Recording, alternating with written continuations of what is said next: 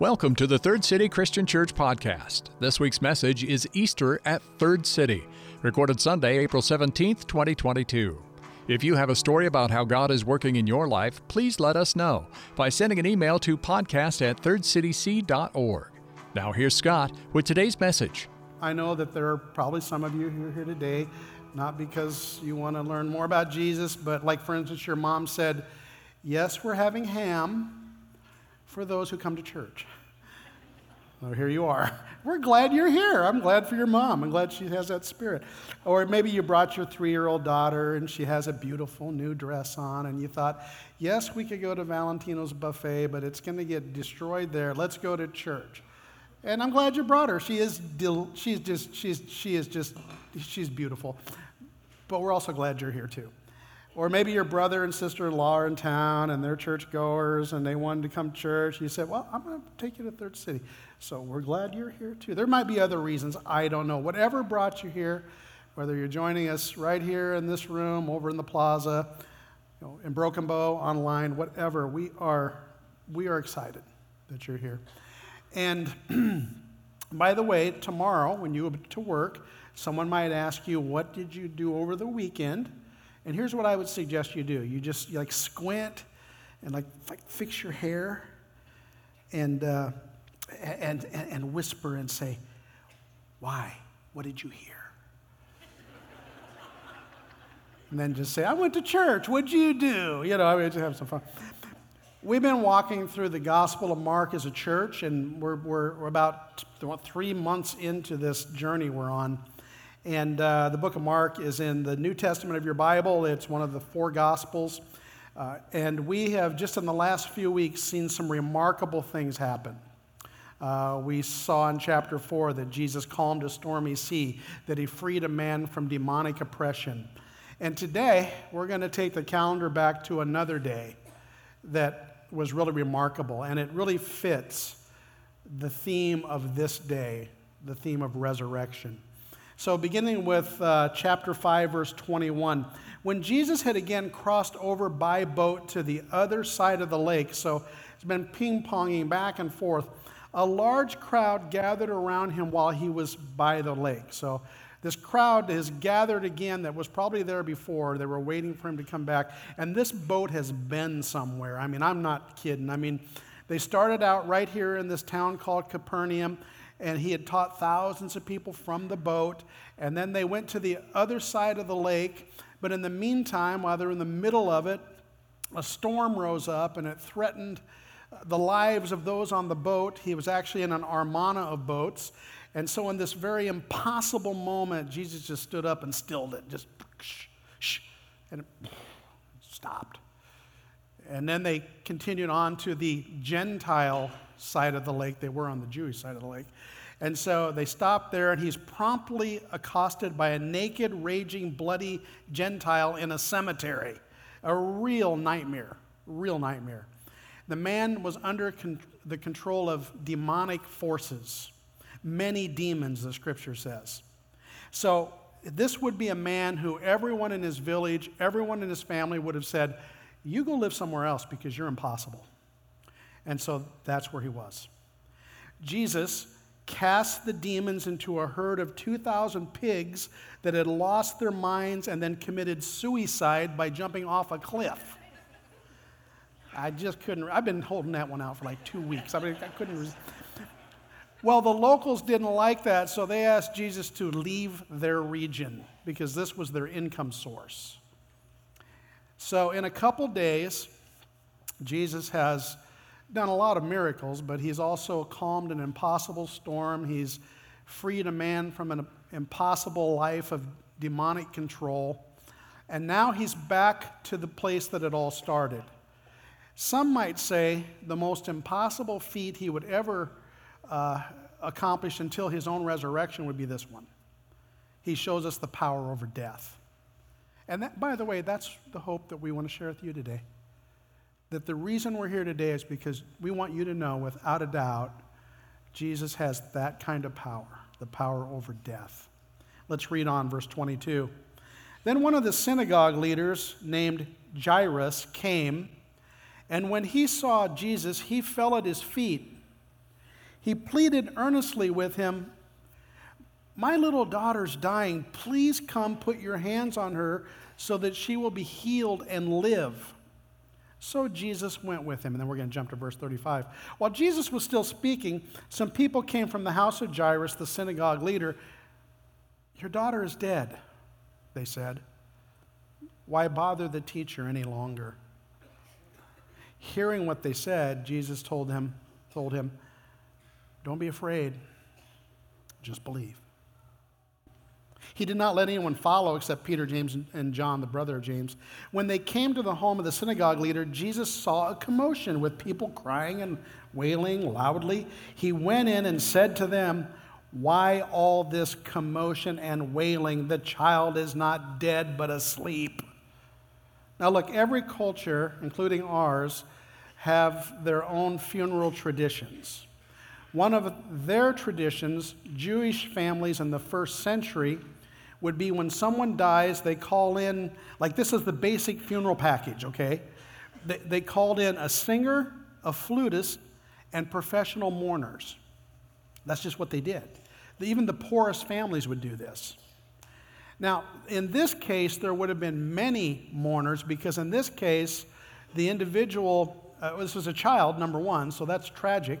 But this individual is a leader in the synagogue, which meant he was the main leader of the community one of them at least. And so it's frenzied, it's crazy. And Jesus arrives and he says, She's asleep. Really? Asleep, Jesus? Like I've, I've walked into these settings where just tragedy abounds, you know, and I can tell you, I might try to say something. I can tell you what I would never say. I think maybe they're just asleep. Because here's the thing only one has the power to say something like that the one who has the power to raise the dead. That's why. Now, anyway, verse 40, he said that. She's sleeping. Verse 40, but they laughed at him. Now, I've had the honor to work with many, many funeral directors over my time as a minister. I have found that for the most part, they're, they're called individuals. Like, you don't go into that industry and last unless you are called to help people. And so they're compassionate people, they're professionals, sure. The very best of them see it as a ministry themselves. I can tell you, these grievers, they don't have that heart because they can turn from wailing to laughing at Jesus. That's not right. So he promptly puts them all out, takes the father and the three disciples with him into the room. I don't really know who was there and how that lays out, but I imagine the mother was there. And so, can you imagine? They walk into the room, it's thick with emotion and grief. And, and so uh, you're brought by Jesus. Can you think about Peter, James, and John for a minute? Like, I don't think they probably knew this guy until, the, until now. I don't think they probably knew this family. Maybe they did, I don't know. But can you imagine being them walking into that setting and being so far out of the circle and yet there to witness the grief of this family? How, awkward that would be when the mother stands up and buries her face into the chest of her husband and says, It's too late. Our baby's gone. Verse 41 He took her, Jesus took the little girl by the hand, said to her, Talitha cum, which means, Little girl, I say to you, get up.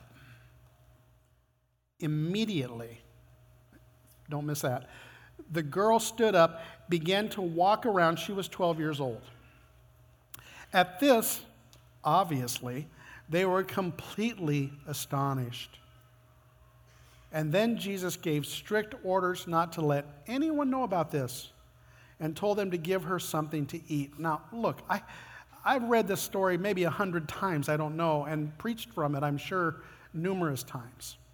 And it always surprises me when Jesus doesn't want this to be known right away. Like, this could have been a moment where his already over the top repu- reputation would have just soared into the outer stratosphere because you walk out of that house with a girl who's now alive that was dead. I mean, think about what that would do for his cause, you know, when he's leading people forward to understand who God is in their life. I mean, his plan, here's the thing there's a lot of speculation why he didn't do that. One reason, and it's probably the most logical reason, is because he wasn't ready yet to fully reveal himself to the world because it would maybe curtail what he wanted to do in just 10 months when he would go to the cross himself. And so the fact is that, that maybe it wasn't the time for this to be made known that he had that kind of power for most people. Some people would have got it, of course. But I wonder if there's another reason here, one that I'm just speculating and you can take it or leave it, but this is a 12 year old girl. A girl who likely got a glimpse of eternity. She died and found out there's another side to death. And, and we know very little about what happens when a person dies and goes beyond. And I guess we have stories of people coming back and talking about it. But whoever has had that kind of death coming back to life experience, almost everyone says the same thing. They won't come back. I mean, it's, the suffering's left behind. You might know a person in your life who now they're maybe aged and, and they're, they're lingering in life and they're maybe even in a rest home or a place like that where they're just on hospice and they're asking the question, God, just take me. Why, why have you let me stay here? I, I'm ready to go. For her parents, this is a big win. Our baby is back. On this side of death, we naturally cling to life. We are created to, be, to live. We, we don't give up life. But for a child in death who then leaves there to come back here, I don't know. Like, like I wonder. I wonder about how her life might unfold after that, and Jesus understood this. So maybe the word, and it would eventually, the word gets out that she was indeed dead and she was brought back to life. She's the middle school girl going to the lunchroom, and all the other girls are saying, I don't know what's up by the dead girl. You know what I'm saying? Like it's a stigma that it might be put on this girl. Like think about the fathers coming together to arrange a marriage. That's how they did it back then, 12-year-old girls. They, they would, the fathers would say, here, you, you got three goats and a couple sheep, and yeah, you can, you, can, uh, you can marry my daughter. Something like that. So anyway, they're in the room together, and and the dads are trying to work out a deal. And, and, and so the, the, the, the prospective groom's dad says, uh, Isn't your daughter the one that was dead? Is she going to be around very long? Because I need grandkids. You know, I mean, like there's things that come with the stigma of death and relife. And so, Jesus, why did he have this hushed? I don't know. He could have put this little girl on his shoulder and he could have walked out in front of those sick grievers and said, Look at this. Those of you who laughed at me, look at this girl. She is alive. What are you going to do about that? You going to laugh about that? He didn't do that. Why is that? Maybe it's because of her, as much as because of his reputation. Maybe he knew that, that he was asking a lot of her to come back. I don't know. I'm just speculating. Now, no matter what, I know this seems impossible. I know that for most people, Probably for many people here today, it seems laughable that a person could die and be raised to life. I get it. But in several chapters, we're going to see another death, aren't we? We're going to see Jesus himself go to a cross by his own choice and die on that cross and be buried in a tomb completely, fully dead. And on the third day, a day we celebrate on a day like today, be raised to life. Praise be to God through Jesus Christ.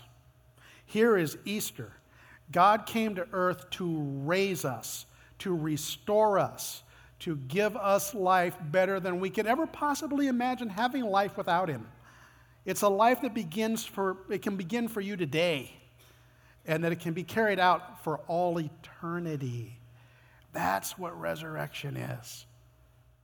Now, permit me to make just some very obvious points pertinent to Easter today, and I think every day. Here's the first one there is a huge difference between reaching out to Jesus and putting your trust in Jesus. I mean, it's one thing for Jairus to run to the feet of Jesus and throw himself in the dirt and say, My daughter is sick. Can you please help me? Because he's seen, or at least experienced, that Jesus has helped many people.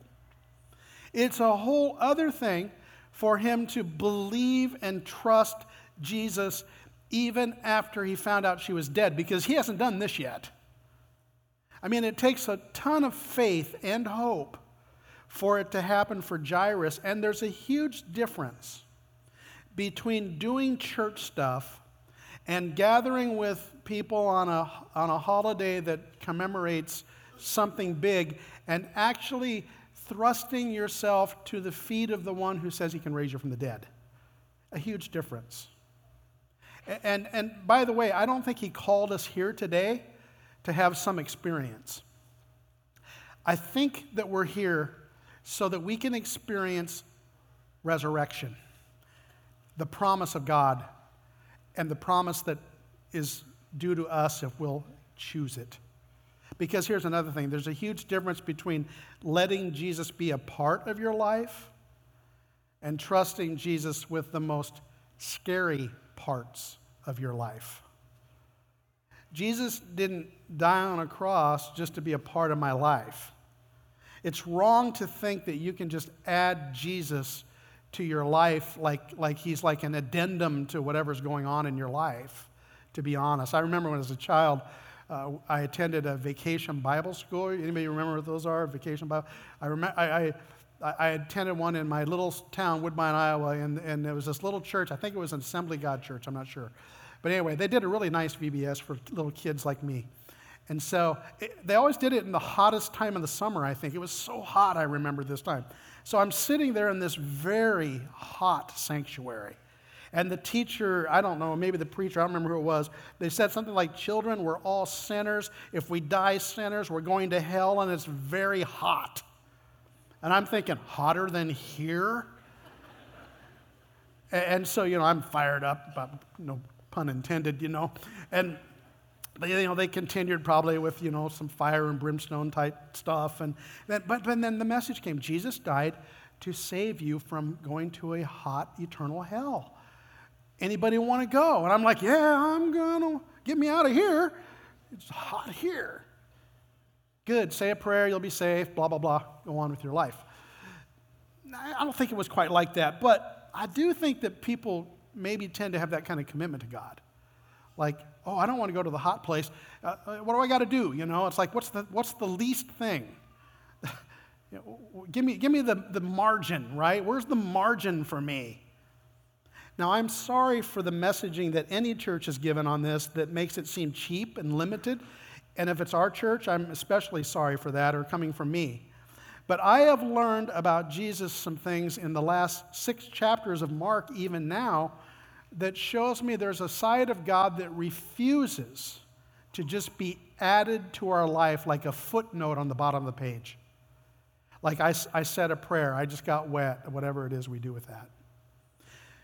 There is a God who sent his son Jesus, his one and only son, the scripture describes him as Jesus to a cross who was obliterated, literally, physically, spiritually, psychologically obliterated on a cross so that you, so that I don't have to go there.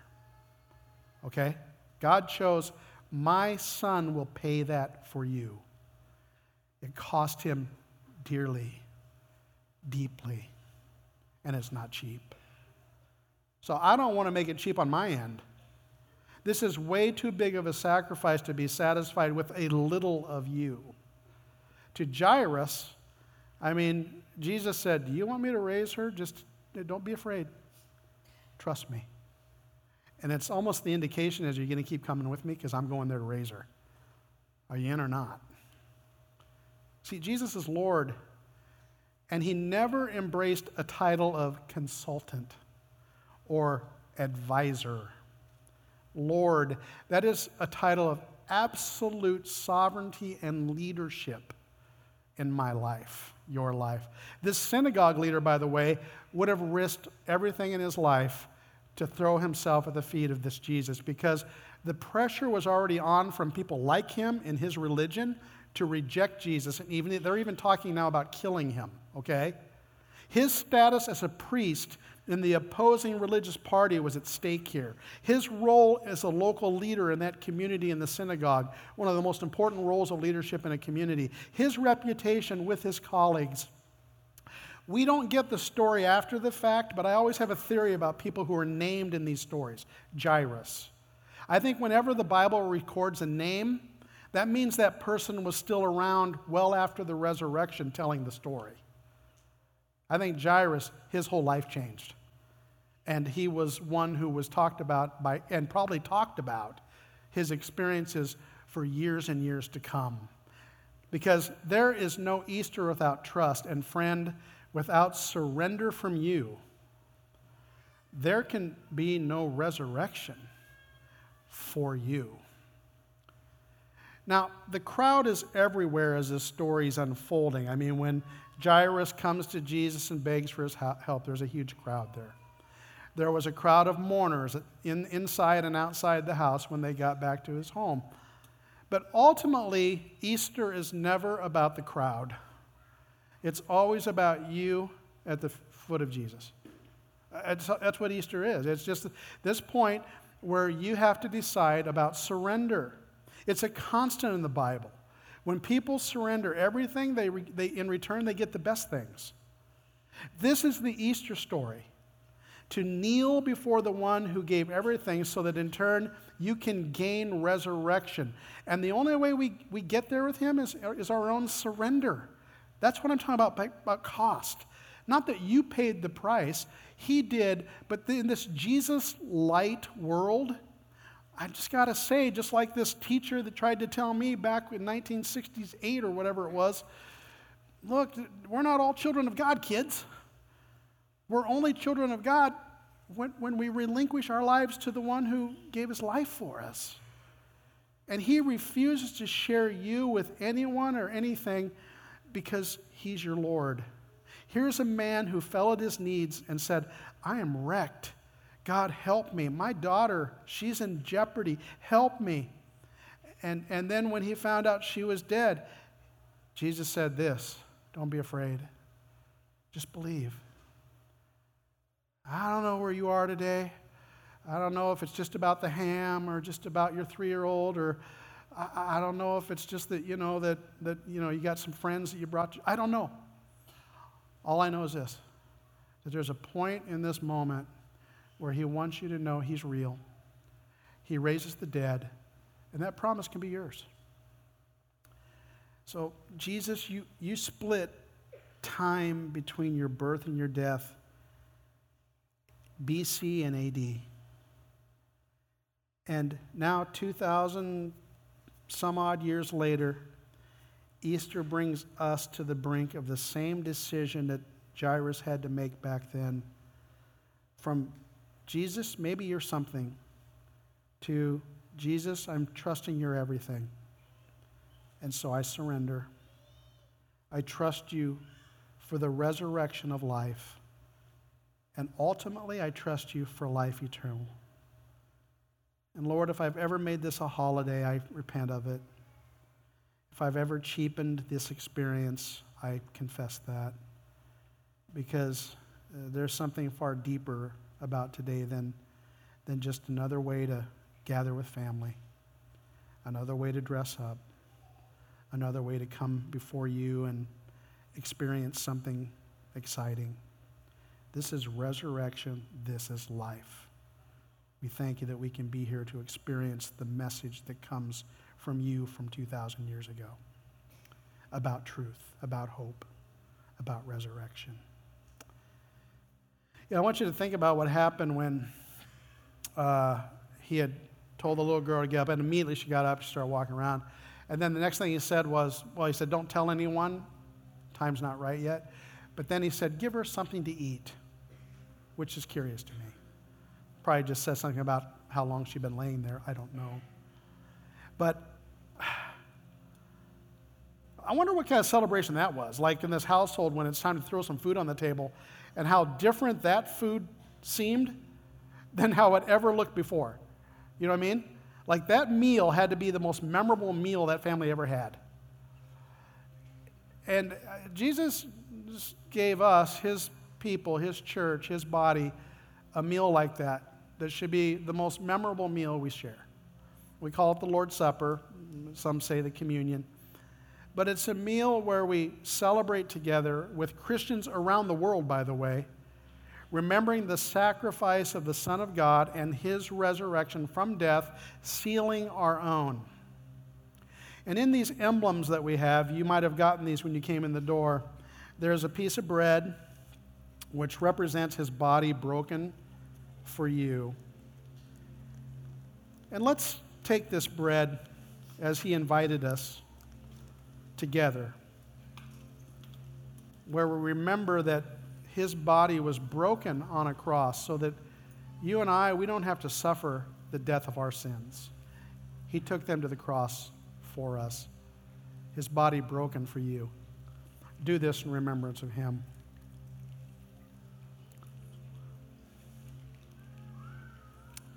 And then, if you remember, at that same table when he unveiled this before the church, he said, I'm going to send this cup around. This cup is emblematic of the new covenant in my blood, a promise that is not only for those of you, those who were at that table in the, on the night before his crucifixion, but a promise that is thrust forward right to this moment in this church and around the world when Christians take this as a promise and a hope for a new covenant that has come through his death burial, and resurrection for all believers.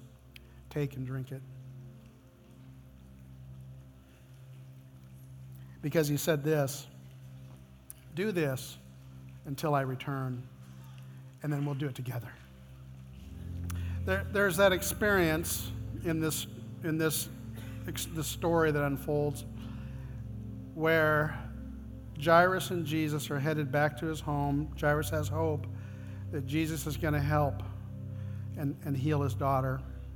And then remember what happens the, the servants from the home came, come to them and they talk to Jairus and they say, There's no need to bother the teacher anymore. She's dead. Don't bother.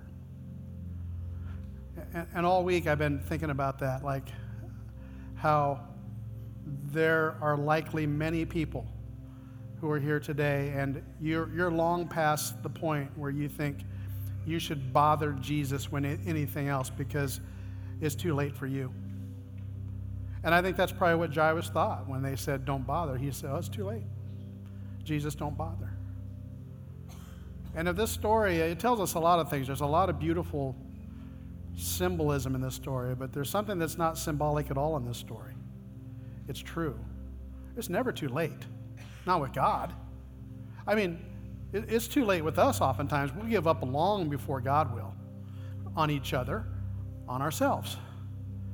And if you're one of those people who you're here to saying, well, you know, this is all really, and this is a great story for all these churchy people here, but it's too late for me. You have no idea who I am and what I've done. I'm just telling you, it is not too late. And you know how I can say that with great confidence? With, with a confidence of promise. Do you know why? Because Jesus raises the dead. And if you're still living, it's not too late for you. And even after you die, he says, I am the resurrection and the life. Whoever comes after me will live. That's a promise he'll keep. And if you're a person who today you're coming to life, you're saying, you know what? I don't think it is too late because of Jesus. And we can help you with that. We have locations called The Hub on each of our exits, stop there and say, you know what, the preacher said it's not too late for me. What do I need to do next? Where, where do I go with this? And, and the people there will be happy to help you, and so will we. Thanks for listening to the Third City Christian Church podcast. Please join us for one of our worship services at 9, 10, 15, or 11:30 a.m. in Grand Island and at 10:15 a.m. in Broken Bow on Facebook Live and at thirdcityc.online.church each Sunday. For more information about Third City Christian Church, send email to podcast at thirdcityc.org. Call us at 308 384 5038 or visit us online at thirdcityc.org.